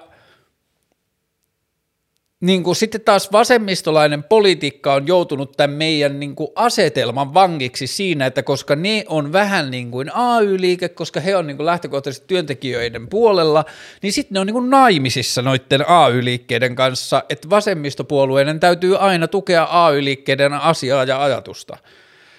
Ja tämä niin tämä on sellainen asia, jossa mä oon ihan superisti eri mieltä sekä oikeiston että vasemmiston kanssa, että eihän yhteiskunta voi rakentua järkeväksi sillä tavalla, että on isoja, vitun isoja, valtavia toimijoita, jotka taistelee vain jonkun pienen näkemyksen kautta, niin kuin pienen ihmisryhmän etujen kautta maailmaa paremmaksi. Ja poliittiset puolueet vähän lievemmin, mutta silti ajautuu vähän niin kuin tähän samaan ansaan. Että niillä on oma näkemyksensä tai kohderyhmänsä maailmassa, joiden etuja ne ajaa. Ja tätä mä en ymmärrä politiikassa ja yhteiskunnallisessa ajattelussa, että minkä takia meillä ei ole enempää, miksi meillä ei enempää peräänkuuluteta tai miksi meillä ei ole enempää näkyvällä keskustelua, joka pyrkii yhteiskunnan kokonaishyötyyn, mikä on optimitilanne kaikille, eikä niin, että mikä on optimitilanne työntekijöille tai jollekin. Niin tämä liittyi etäisesti tähän keskusteluun siitä, että miten suhtautua siihen, että lomautettiin. Niin pitää lähteä siitä, että se meillä on yhteiskunnassa usein näkyvillä semmoisia keskusteluja tai semmoisia äänenpainoja tai sellaisia asenteita, niin kuin se lomauttaminen johtuisi siitä, että joku on ilkeä tai kusipää tai tahtoo pahaa toisille ihmisille. Ei. Kyse on yleensä siitä, että sillä yrityksellä on tosi vaikea tilanne ja sillä on rahat loppu. Joo, siellä on se toinen puoli, että yritys, joka saattaa tehdä kuluvana vuonna tosi paljon voittoa ja rahaa, niin saattaa silti lomauttaa ihmisiä tai aiheuttaa tai niin kuin tehdä YT-neuvotteluja, niin se on taas sitten eri keskustelu, koska siihen liittyy, niin kuin tästä, tässä ohjelmassa on puhuttu varmaan väsymykseen asti, mutta se liittyy markkinatalouteen se liittyy kapitalismiongelmiin ja se liittyy yritysten vastuusta niiden osakkeomistajille ja kaikkia muuta. Ja sitten tähän liittyy myös se, että ää, meillä on yhteiskunnallista keskustelua ja yhteiskunnallista ääntä, jossa kritisoidaan yrityksiä siitä, että joku osuuspankki on irtisanonut henkilökuntaa samaan aikaan, kun yritys on tehnyt ennätystuloksen. Niin siinä kohtaa mä tipun aina niin kuin kärryiltä siinä keskustelussa, että hetkinen, että jos joku pankkitoiminta on alkanut niin kuin 200 vuotta sitten sillä tavalla, että kassan takana on ollut ihminen, jolla on ollut salkullinen raha ja ihmiset on tullut joku vihkon kanssa ja sanonut, että mun tilillä on tämän verran rahaa, mä haluan sieltä tämän verran rahaa. Ja sitten on annettu sitä käteisrahaa lasiluukun läpi. Ja sitten yhtäkkiä on alkanut tulla tekninen kehitys ja on tullut internet ja tietokoneet ja ihmiset voi mennä verkkopankkiin ja nostaa rahaa ja sitten joku laskun maksaminen piti tehdä ennen tällä ja tällä tavalla ja lähettää postissa jotain ja joku otti vastaan ja kirjoitti ne tiedot ja merkkasi ja kaikkea. Ja nyt se kaikki tapahtuu salaman nopeasti internetissä – niin totta kai ne toiminnot tarvii vähemmän ihmisiä tekemään niitä, mikä on hyvä asia, koska silloin ihmisten kyky ja ö, luomisvoima ja inspiraatio ja kaikki niin kuin ihmisten kapasiteetti vapautuu muihin asioihin maailmassa. Niin just esimerkiksi pankkimaailmahan on täydellinen esimerkki siitä, että mitä paremmin pankki organisaatio hoitaa hommansa, niin sitä vähemmänhän se tarvii ihmisiä pyörittämään sitä, koska asiat automatisoituu ja kun asiat automatisoitiin paremmin ja paremmin, niin sitä vähemmän koko pankin rooli meidän elämässä, niin kuin että me unohdetaan se pankki. Nyt mun pankkini viime vai toissa viikolla ilmoitti, että nyt meille käy Apple Pay, joten kun mä lähden kaupungille nykyään, niin mä pystyn jättämään lompakon kotiin. Mä pystyn ottaa pelkästään kännykän ja painaan kaksi kertaa yhtä nappia ja painaan sen mun puhelimen sitä maksulaitetta vasten ja mulla on lompakko mun kännykässä. Ja niin kuin että se koko asioiden hoitamisen prosessi on koko ajan helpompaa ja helpompaa, joka on luonnollista, että silloin toisessa päässä tarvitaan vähemmän ihmisiä niin kuin tekemään niitä asioita, koska ne on yksinkertaisempia, automatisoitumpia ja niin edelleen. Ja silloin, kun asiat tapahtuu automaattisemmin, niin silloinhan se on sille toimijalle myös tehokkaampaa, jolloin se tarkoittaa sitä, että se yritys voi tehdä enemmän voittoa, jolloin – jos kritisoidaan sitä, että yritys teki voittoa ja samaan aikaan irtisanoi ihmisiä, niin mitä sen yrityksen pitäisi tehdä sen kriittisen keskustelun niin kuin esittämän argumentin mukaan? Pitäisikö sen pitää ihmisten, niin kuin ihmisiä töissä vaan siksi, että maailma olisi semmoinen niin kuin ennenkin, että tällä yrityksellä oli näin paljon työntekijöitä ja se hoiti näin monen ihmisen palkkauksen, vaikka se ei enää tarvi niin paljon työvoimaa, vai pitäisikö –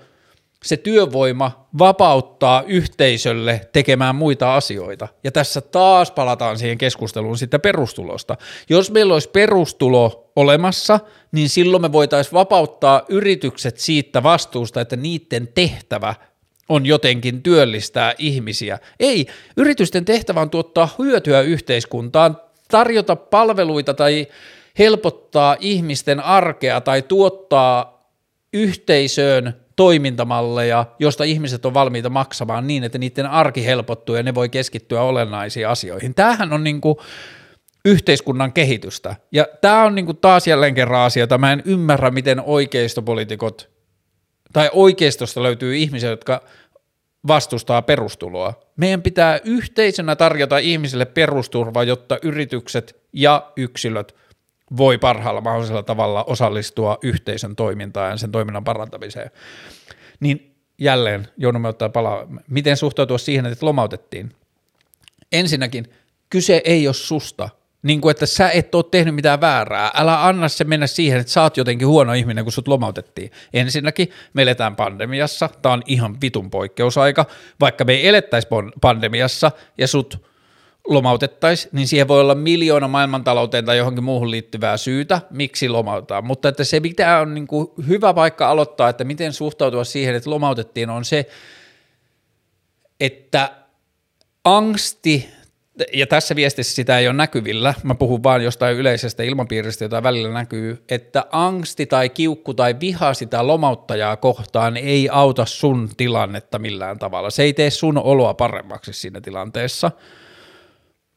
ja luultavasti siihen ei ole mitään perusteita. Kukaan ei ole halunnut sulle pahaa tai kukaan ei ole luultavasti ollut välinpitämätön sun kärsimyksestä. Joku on yrittänyt pitää sen yrityksen pystyssä tai näiden kapitalististen tai markkinatalo- markkinatalouden mukaisten tavoitteiden mukaan, joka on sitten eri keskustelu, niin niiden mukaan yrittänyt pitää sen yrityksen vastuista huolta suhteessa siihen ympäristöön, johon se osallistuu, joka on tässä tapauksessa ne osakkeenomistajat, mikä ikinä mä en halua sanoa, ja se on kokonaan eri keskustelu, että onko se järkevää, että yritysten ainoa tai primääritavoite on tuottaa y- omistajille voittoa. Mä oon eri mieltä siitä, mun mielestä se ei ole järkevä tavoite, mutta se on niinku eri keskustelu. Se ei liity nyt siihen, että jos lomautetaan tai irtisanotaan, että se on niinku toinen keskustelu. Se on siellä yrityksen sisällä, joo, siellä yrityksen sisällä mun mielestä se muutos lähtee, että sanotaan, että me ei haluta suostua tähän, mutta että siinä ei voi syöttää yksittäisiä yrityksiä tai niiden yksittäisiä johtajia, koska se toisin toimimisen taakka ja pelko ja niin kuin vaativuus on aika tosi korkeaa, että me ei voida me voidaan kiittää ja kannustaa niitä toimijoita, jotka, jotka toimii erillä lailla, mutta me ei voida syyttää tai pilkata tai niin kuin haukkua niitä, jotka ei toimi erillä tai ei poikkea niin kuin valtatoiminnasta, koska se on niin vitun vaativa positio lähteä tekemään ja pelottava ja uhka, niin kuin bla bla. Ihmisillä on miljoona syytä olla, vaikka meidän kaikkien pitäisi mun mielestä nousta niin kuin taisteluun koneita vastaan tai niin kuin vanhoja järjestelmiä vastaan, niin ihmisillä on inhimillisiä syitä olla tekemättä sitä – ja siksi mun mielestä niitä ei pidä pilkata siitä tai niille ei pidä olla vihaisia siitä, vaikka niiden pitäisikin toimia toisin. Öö, niin, kun on epäonnistunut fiilis, vaikka tietää, että on hyvä työntekijä. Kyse ei ole siitä, että sä oot epäonnistunut. Kyse on jostain muusta. Ja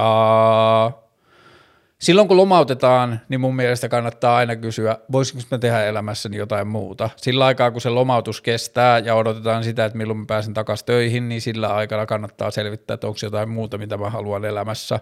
ja ehkä hakea muita duuneja ihan vaan huvikseen siksi, että voi. Öö, mm, Milloin pesit sun peitot viimeksi? Ehkä kaksi viikkoa sitten. Mun lapset aina kun ne on täällä, niin ne nukkuu mun sängyssä, joten mun sängyssä nukkuu silleen kolmen ihmisen kierto. Mun lapset on täällä kahden viikon välein, niin sitten mä pesen ehkä kolmen viikon välein mun peitot. hmm, ehkäisymuodot. Onko mulla tähän mitään sanottavaa? Ää,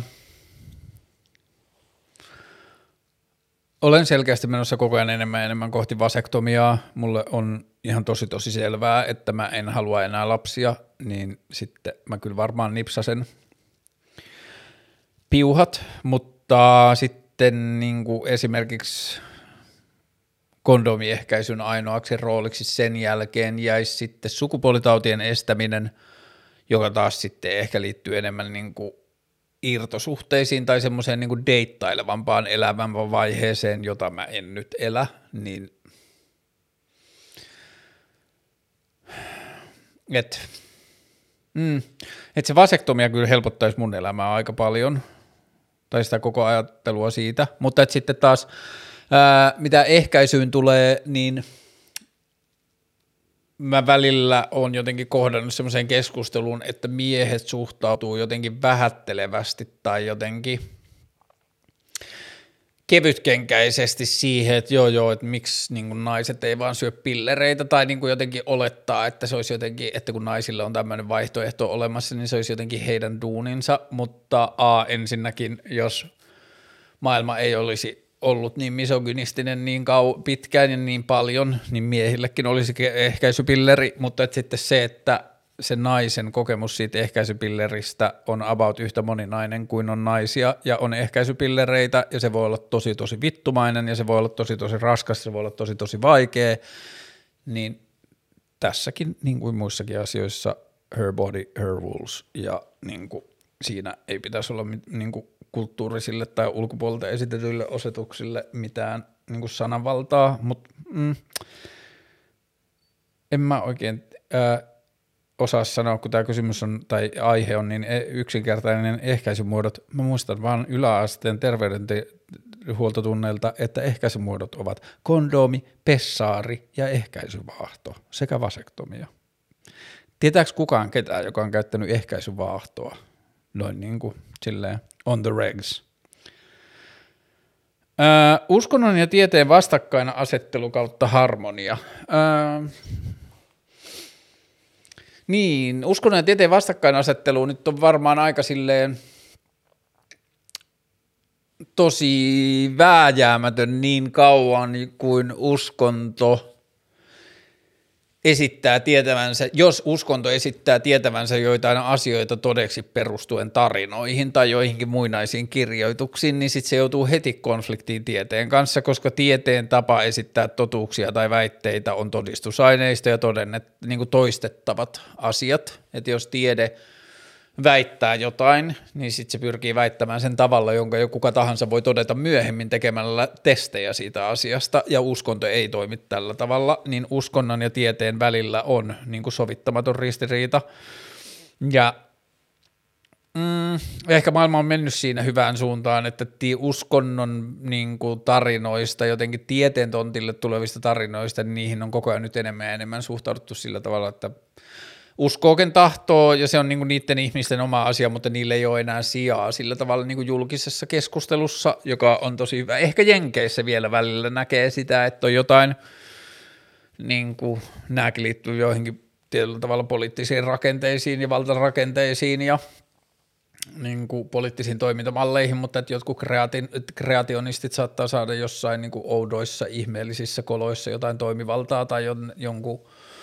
osavaltioiden tai alueiden niin kuin koulujen opetussuunnitelmissa tai jossain, mutta mm, ja sitten kun tässä oli toisena asiana uskonnon ja tieteen harmonia. Mm, öö, mä muistan, kun mä joskus tutustuin niin kuin enemmän jotenkin sille uskontotieteeseen ja uskonnon ja tieteen väliseen suhteeseen, niin sitten oli – tällainen termi kuin God of Gaps, että yksi niin kuin tällainen uskonnollinen suhde, että 2000 vuotta sitten kerrottiin, että Jumala on tehnyt nämä ja nämä asiat ja Jumala toimii tällaisilla ja tällaisilla tavoilla – ja sitten tiede rupesi kehittymään ja sitten tiede aina pystyi osoittamaan, mm, itse asiassa, että tämä asia toimii tällä tavalla. Ja sitten uskonto sanoi, että aa okei, okay, joo, okei, okay, joo, joo, joo, että toi oli vain narratiivi, mutta kuitenkin Jumala toimii vielä näillä ja näillä tavoilla. Ja sitten tiede taas sanoi, että –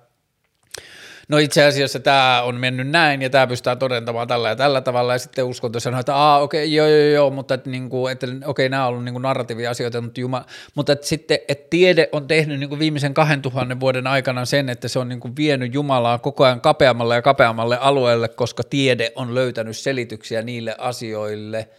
josta uskonto pystyy aluksi sanomaan, että vain Jumala pystyy selittämään tämän, tai vain Jumala on niin kuin toimiva ratkaisu tai selitys tälle asialle niin sitten ehkä jossain vaiheessa myös uskonnot tai modernit uskonnot tai moderni uskontokäsitys havahtui siihen, että okei, tämä ei voi olla voittava strategia, että jos me aina vaan niin kuin liitetään uskonto niihin kohtiin, joita tiede ei vielä onnistu selittämään, ja sitten tiede sai kiinni aina yksi kerrallaan, niin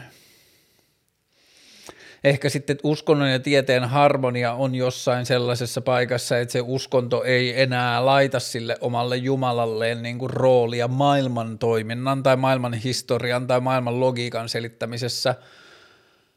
Mm, ja tämä on niin kuin,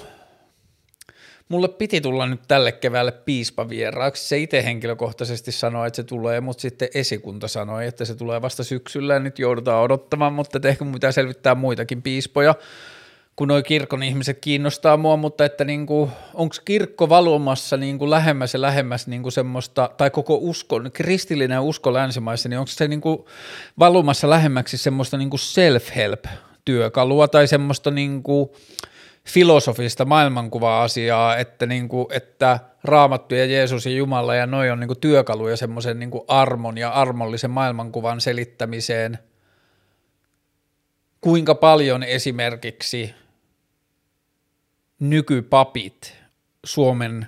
kristillisissä kirkoissa uskoo siihen, että Jumalalla oli konkreettisesti tekemistä maailman synnyn kanssa ja millä tavalla, että onko se Jumala nyt vaan siellä sekunneissa ja nanosekunneissa ennen Big Bangia, jota tiede ei vielä pysty selittämään, ja sitten kaikki sen jälkeen on tapahtunut niin kuin vaan, että Jumala on käynnistänyt sen prosessin ja sitten että se, että se alkuperäinen luomiskertomusajatus, niin kuin, joo, ei se Jumala sitä viikossa tehnyt ja ei se on vaan vertauskuva ja eihän se niin kuin, eläimiä sillä tavalla tehnyt, että, niin kuin, että joo, kyllähän eläimet niin kuin, kehittyivät toisista eläimistä ja niin edelleen. Niin tämä on niin kuin, kiinnostava asia, että jos se kirkko tulee tai uskonto tulee kokonaan pois sieltä semmoisesta niin God of Gaps-ajatuksesta, niin onko se kirkon ja tieteen harmonia sitten loppujen lopuksi se, että kirkko tai uskonto niin kuin irrottaa itsensä tieteellisestä maailmankuvasta tai edes pyrkimyksestä selittää tieteellisesti maailmaa kokonaan ja sitten se harmonia löytyy sitä kautta, että tiede on tiedettä ja uskonto on niin kuin filosofista maailmankuvaa tai niin kuin life coachingia. Hmm, Onko kesä perseestä, kun ei tule festareita? Tähän liittyy yksi sellainen asia, joka mua on vähän niin kuin ihmetyttänyt. Eilen kun ilmoitettiin, että provinssi peruttiin, joka on tosi perseestä, ei pelkästään meidän niin kuin rock- ja viihde- ja popmusiikin ystävien puolesta, vaan eritoten niiden ihmisten puolesta, jotka saavat elantonsa konserteista ja festivaaleista ja musiikista ja kulttuurista. Mä oon viimeisen sanotaan kuuden vuoden aikana ehkä neljä tai viisi kertaa ollut töissä Flow-festivaaleilla tekemässä niin kuin erilaisia videotallenteita ja erilaista niin kuin toimittajaduunia ja viettänyt paljon aikaa niin kuin festareiden kulisseissa ja festareiden toimistolla ja niiden ihmisten ympärille, jotka tekee sen festarin ja äänimiesten ja valomiesten ja roudareiden ja tuottajien ja tapahtumakoordinaattoreiden ja kaikkien näiden kanssa – ja nähnyt, miten upea meininki ja upeita kulttuuria siellä on ja kuinka paljon ihmiset tekee intohimoista asioita. Yksi, minkä mä muistan, kun mä olin Ljubljanassa tuolla Sloveniassa, kun Flow järjestettiin kerran siellä ja sitten siellä oli yksi suomalainen ääni jäbä, semmoinen törtsi, joka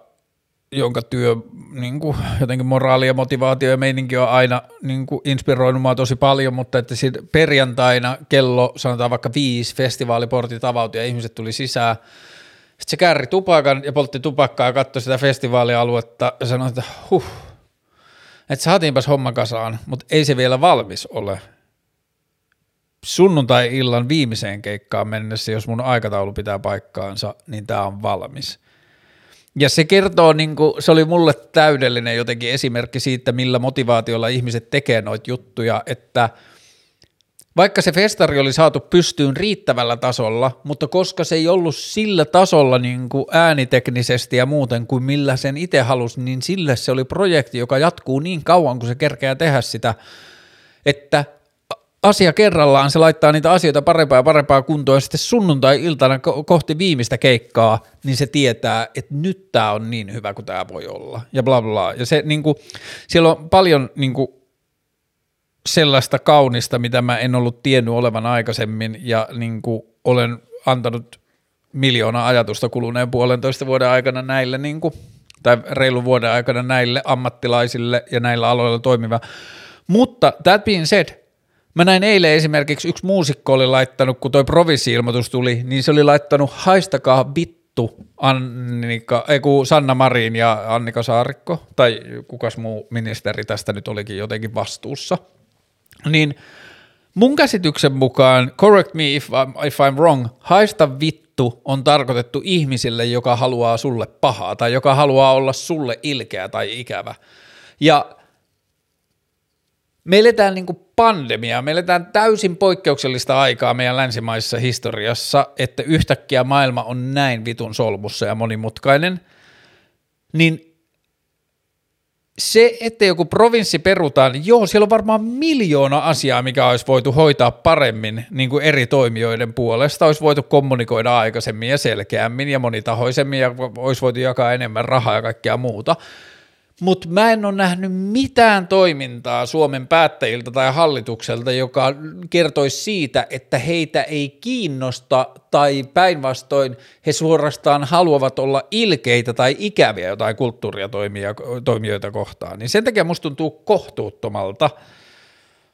että tässä tilanteessa sanotaan niin kuin haistakaa vittua jollekin poliitikoille, niin kuin ne poliitikot olisi halunnut toisille ihmisille jotain kärsimystä sen niin kuin johdosta. Ja Tämähän on superkiinnostava tämä tilanne siinä, että minkälainen olisi ollut viimeinen vuosi ja minkälainen olisi tämän kevään keskustelu, jos meillä olisi oikeistohallitus. Näin kärjestettynä iso iso osa kulttuurialan ammattilaisista on edes jollakin tavalla vasemmistoon kallistuneita,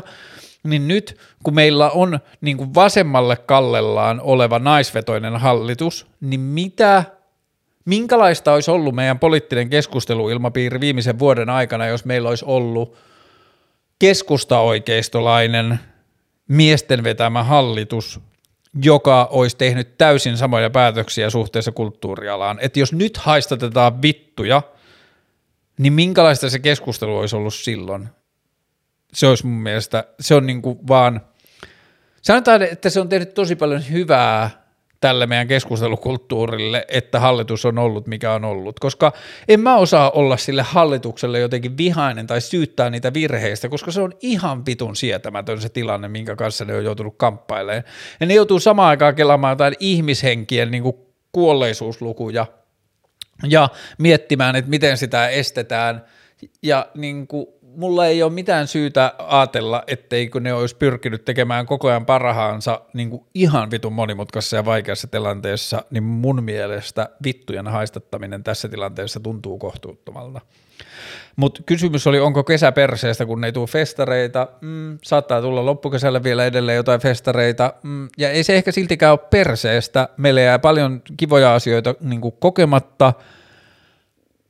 mutta samaan aikaan me koetaan paljon kivoja asioita. Et sinä viikonloppuna, kun provinssi piti olla, niin sitten voi olla, että sinä viikonloppuna meneekin vaikka kavereiden kanssa pyöräilemään Turun saariston rengasreitin tai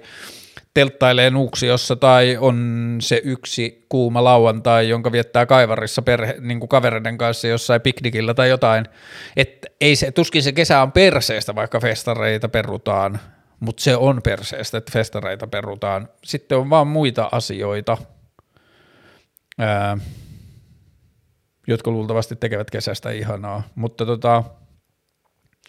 niin, ehkä tuohon niin koko keskusteluun tuosta kulttuurialan ahdingosta, että mä en vaan ymmärrä, tai mä en itse henkilökohtaisesti näe, tämä ei ole moraalinen argumentti, joku muu voi tietää paremmin, mutta mä en vaan näe mitä hyötyä siitä on, että sen vaikean tilanteen päälle siihen niin kuin laitetaan lisäksi vielä niin kuin vihaa ja etsitään syyllisiä ja osoitetaan sormella joitakin niin kuin jotenkin vääriksi tai jotain, niin I don't get it. Itsensä kehittäminen, kiinnostaisi kuulla mietteitä tästä. Hmm. Ehkä mun ajatus tähän niin kuin itsensä kehittämiseen on aika semmoinen jotenkin minimalistinen siinä mielessä, että mulle riittävä ajatus itsensä kehittämisestä on se, että ihmisen pitäisi olla tietoinen niistä elämäntapa-valinnoista tai paikoista, missä elämässä on, joissa ei halua olla ja tehdä koko ajan duunia niistä poispäin.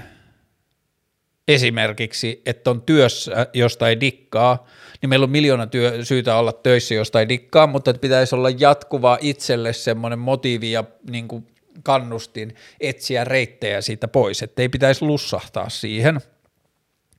Niin tämä on mulle vähän niin kuin se itsensä kehittämisen ajatus, että mä koen, että moderni länsimainen maailma men, on kerennyt mennä jo tässä viime vuosikymmenen aika armottomaksi siinä sen niin kuin itsensä kehittämisen kanssa, että välillä on tuntunut, että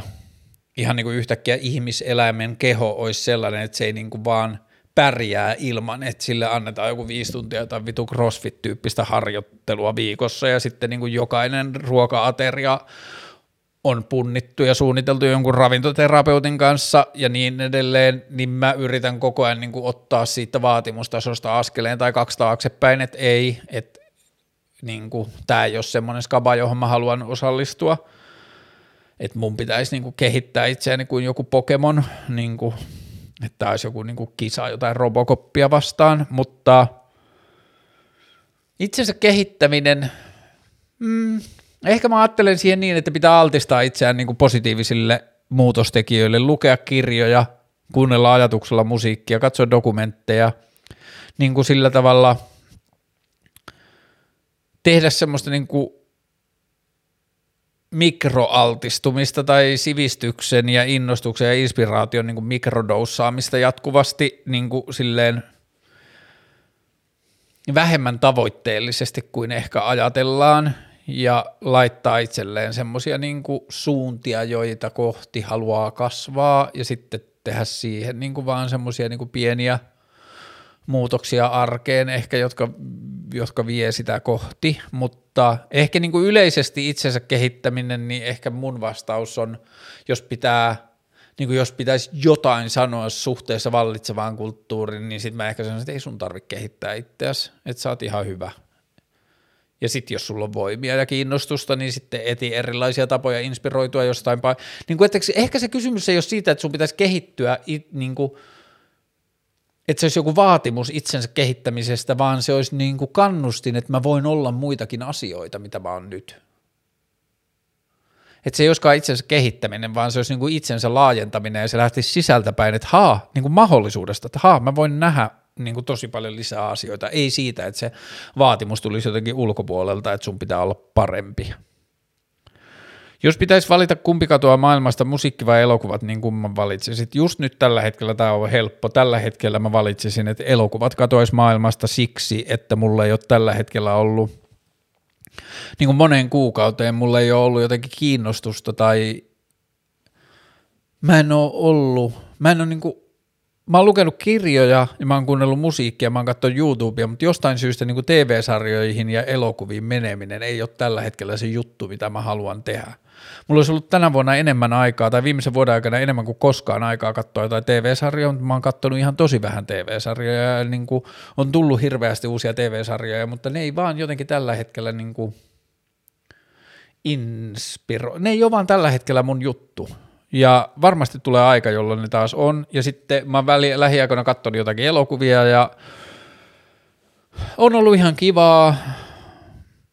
mutta tällä hetkellä musiikki on vaan niin kuin merkittävästi isompi asia kuin elokuvat. Mm, nyt mä oon kuunnellut Stur- Sturgill Simpsonia. Mitenköhän se sanotaan? Sanotaan suomalaisittain Sturgill Simpson. Öö, mä oon kuunnellut siltä nyt kolme ensimmäistä levyä ja se on kyllä tosi siisti muusikko. Mä löysin sen Post Malone Goes Country. Suosittelen YouTubesta tällaista videoa kuin Post Malone Goes Country, jos se esittää kaksi tosi siistiä country-kappaletta, josta toinen, to, to, toinen niistä on Sturgill Simpson country-kappale. Öö, miksi keskiluokkainen maailmankuva dominoi kaikkea julkista keskustelua? Varmaan siksi, että julkista keskustelua tekee pääasiassa keskiluokkaiset ihmiset. Ehkä niin kuin, että toimittajat ovat keskiluokkaisia, päätoimittajat ovat keskiluokkaisia tai ylempää keskiluokkaa ja sitten joku demografia on keskiluokkainen ja sitten ollaan niin kuin turvallisuushakuisia ja varman päälle pelaavia – mä olen keskiluokkainen. Ehkä keskiluokkaisuudesta seuraa se, niin kuin, että keskiluokkaisella, mun kaltaisella keskiluokkaisella ihmisellä on niin kuin tilaa ja aikaa tehdä asioita ja sitten mä osallistun johonkin julkiseen keskusteluun tekemällä jotain keskusteluohjelmaa yksin höpinöitä YouTubeen, niin hmm. Mutta miksi keskiluokkaisuus dominoi julkista keskustelua, niin varmaan sitten jos yrittää etsiä muuta kautta siihen vastausta, niin varmaan se on niinku raukkamaisuus, arkuus. Mä yritän niinku aktiivisesti tässä ohjelmaa tehdessä tuoda vieraiden kautta ääniä julkiseen keskusteluun, joita mä en pysty esittämään ja joita mun mielestä on liian vähän – mutta se ei ole aina helppoa ja se ei ole aina myöskään, niin kuin, että siihen, lisä, siihen niin kuin sisältyy välillä myös niin kuin riskejä tai jännittyvyyttä niin kuin sellaiseen niin kuin liittyen oman sivistymättömän, sivistymättömyyden niin kuin paljastamiseen tai oman niin kuin moukkamaisuuden paljastamiseen ja muuta, että se ei niin kuin aina ole helppoa ja mä en tiedä, jos mulla olisi julkisempi sisältömuoto, että mä olisin jossain kaupallisessa mediassa tai muuta, niin jännittäisinkö mä enemmän, olisiko se mun mielestä haastavampaa. Mutta miksi keskiluokkainen maailmankuva dominoi kaikkea julkista keskustelua? Varmaan se on sama syy kuin miksi myös niin kuin heteronormatiivinen keskustelu dominoi julkista keskustelua ja miksi jotenkin konservatiivinen ja kristillismoraalinen moraalistinen keskustelu dominoi julkista keskustelua, niin se on vaan niin kuin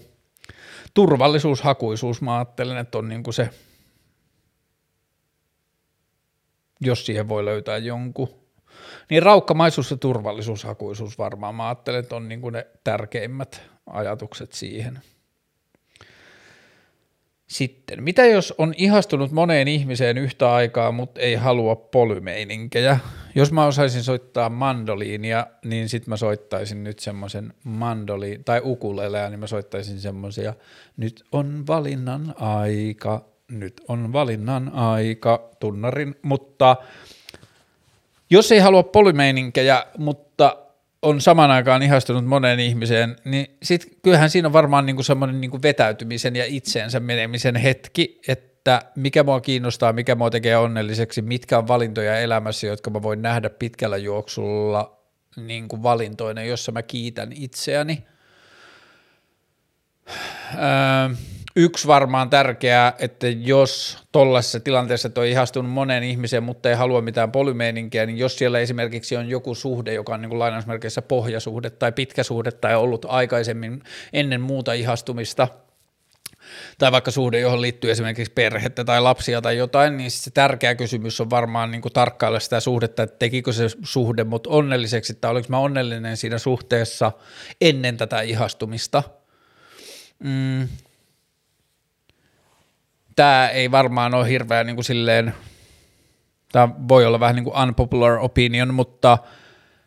mun mielestä usein me vaalitaan jotenkin perheen käsitystä ja perheen muuttumattomuutta ja perheen absoluuttisuutta vähän liikaa, jos ajatellaan sitä, että ihmisellä on vain yksi elämä, niin mä ajattelen kyllä, että siinä yhden elämän ajatuksessa on tärkeämpää nyt nykymaailmassa, kun perheen tehtävä ei ole enää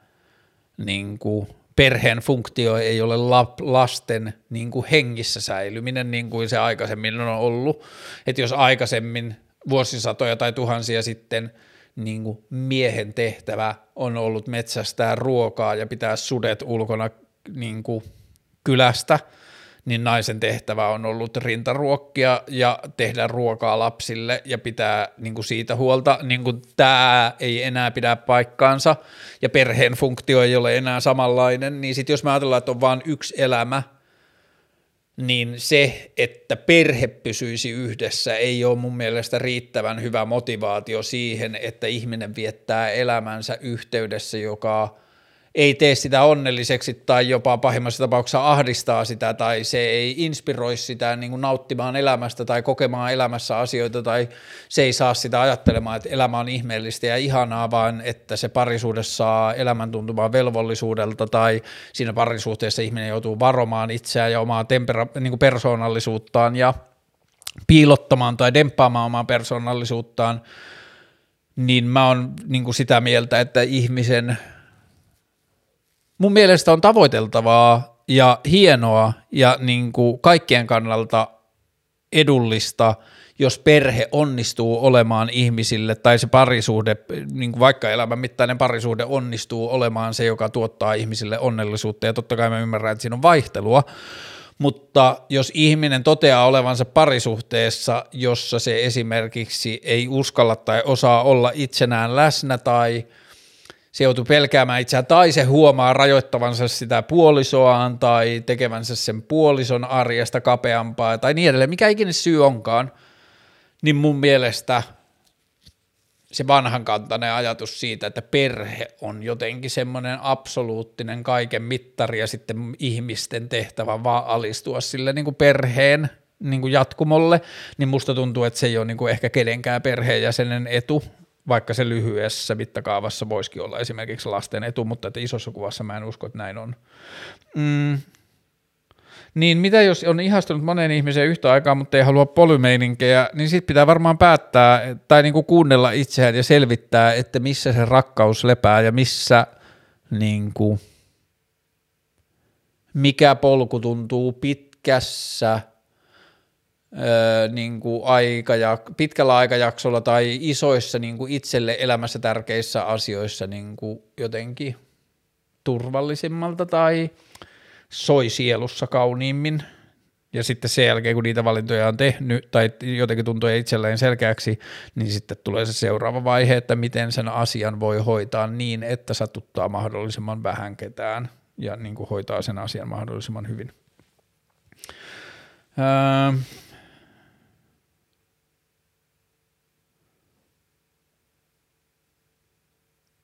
Vieläkö olet ottavassa rokotteen? Millaisia unia näet? Milloin kuvajakso tulee? Vieläkö olen ottavassa rokotteen? Olen kyllä heti, kun sitten kun pääsee mun perheessä on nyt ottanut kolme on ensimmäisen rokotteet isä ja äiti ikänsä puolesta ja sitten yksi sisarus kuuluu kakkosriskiryhmään, niin on, niin meidän perässä on nyt kolme saanut rokotteen, mutta tota, joo, kyllä otan rokotteen heti, kun sellaista annetaan. Millaisia unia näen? Nyt mä oon nähnyt aika paljon unia, johtuen siis varmasti pääasiassa siitä, että kun mä nyt on ollut reilu kolme, kohta neljä kuukautta polttamatta pilveä, niin pilvihän vie yöunet. Tai siis mä oon lukenut tästä joskus aikoinaan, mutta se menee jotenkin niin, että ihminen kyllä näkee unia pilvessä tai polt, pilveä polttava ihminen näkee kyllä unia, mutta että ne tapahtuu jollain sellaisella tasolla, että se ei pysty niin kuin saat tuotua niitä valvetilaan. Ja sitten kun ihminen lopettaa pilven polton, niin sitten ne unet voi olla tosi niin kuin voimakkaita ja niin kuin silleen immersiivisiä. Mulla ei välttämättä ollut voimakkaita ja immersiivisiä, mutta kyllä mä niin kuin lähes joka aamu nyt muistan, että, haa, että haa, unessa oli tällainen asia, tällainen asia, ja niin kuin, että yöllä on niin kuin tapahtunut tällaista. Mutta mm, onko niissä mitään yhteistä tekijää niissä mun unessa, niin ei ehkä. Mm. Että jos kysytään millaisia unia sä näet, niin ei ole kyllä ehkä mitään semmoista, mitä mä voisin sanoa niistä jotenkin yleisesti, että ne olisi jonkinlaisia. Mm, joo, ei. Milloin kuvajakso tulee? Mä luulen, että mä tarvin toisen läppärin, tai että kun siis – Okei, se on vielä vähän niin kuin tekninen ongelma, että mä haluan tehdä se valokuvasjakson niin, että mulla on tähän, että mä saan rigattua tähän pöydän päälle toisen kameran osoittamaan alaspäin, että mä voin selata valokuvakirjoja siinä, ja sitten mulla on niin kuin pikku ruutu nurkassa, joka on niin kuin tää kuva, ja sitten on toinen, joka on toi niin kuin kirjakuva. Mutta joo, mun pitää vähän säätää sitä, en osaa sanoa milloin. Öö. Asiat, joita ei voi sanoittaa, mitä ne on? Öö, toi on mun mielestä kiinnostava ja jossain määrin ytimessä oleva kysymys sillä tavalla, että vähän niin kuin ton kysymyksen vuoksi osittain mä oon tatuoinut, kun tässä on tämä kielikosmos tietoisuus, niin se kielisana on tässä vähän niin kuin siksi. Mulle jonkinlainen kielihavahtuminen oli Arrival-elokuva joskus vuosia sitten. Ei välttämättä pelkästään se, mitä siinä elokuvassa puhuttiin tai esitettiin kielestä, mutta että minkälaisia ajatuksia ja minkälaisen prosessin mä itse aloit, aja, niin aloitin suhteessa kieleen ja kielen käsittelyyn. Ja semmoinen ajatus, mikä mulla on itsellä ollut niin kuin elämässä sen jälkeen ja mistä mä oon tykännyt tosi paljon on se, että jokaisessa kohtaamisessa ihmiset synnyttää keskenään uuden kielen – et esimerkiksi jos mä tapaisin nyt sinut kuulijani, niin sitten meidän synnyttämä kieli pohjautuisi vahvasti suomen kieleen, mutta meidän keskustellessa eri sanoille alkaisi ilme, niin kuin, muodostua niin kuin monitasoisia merkityksiä tai että me puhuttaisiin jostakin asiasta ja me käytettäisiin jotain sanaa sen yhteydessä, niin se sana olisi ikuisesti meidän välisessä keskustelussa jotakin niin kuin uutta tai siihen liittyisi jotain muutakin asioita kuin pelkästään suomen kielen niin kuin sanakirjaselitys ja niin edelleen. Ja sitten mä oon tykännyt jotain niin kuin siitä ajatuksesta, että kun siinä Arrival-elokuvassa tulee avaruusolioita maahan, niin kielitieteilijä menee sinne selvittämään heiltä, miksi he ovat tulleet. Ja jotta se voi esittää sen kysymyksen, niin sen pitää rakentaa niin kuin jonkinlainen kielen ymmärrys alusta asti. Niin mä oon tykännyt tosi paljon siitä, että me kun me kohdataan toisia ihmisiä, niin me lähettäisiin alusta asti sen kielen kanssa, että me ei tehtäisi sillä tavalla niin oletuksia tai pääte, päätelmiä siitä, että kun hän sanoo noin, niin se tarkoittaa tätä asiaa, vaan me koko ajan suhtauduttaisiin siihen semmoisen niin uteliaisuudella ja mielenkiinnolla, mutta ja että, että niin kuin, ja semmoisella ennakkoluulottomuudella, että asiat syntyy tässä niin kuin meidän välissä. Mutta että asiat, joita ei voi sanoittaa, mitä ne on, niin ehkä se on yksi niistä syistä myös, miksi mä teen tätä keskusteluohjelmaa, että mä pyrin – että mä oon nyt pitänyt tosi paljon näistä vlogeista siinä, että kun ihmiset antaa mulle aiheita, joista mä puhun, niin silloin mä päädyn puhumaan asioista, joista mä en olisi välttämättä itse keksinyt koskaan puhua. Ja sitten mitä enemmän mä puhun,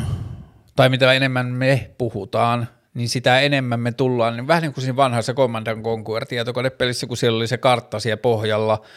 niin se kartta näkyy vaan niiltä osin, jossa oli jo käyty, kaikki muu oli mustaa ja tyhjää, niin tietyllä tavalla kielen kanssa me tehdään maailman kanssa koko ajan sitä samaa, että me puhutaan asioista, niin me niin kuin, niin kuin shed light, me niin kuin osoitetaan valoa ja valaistaan alueita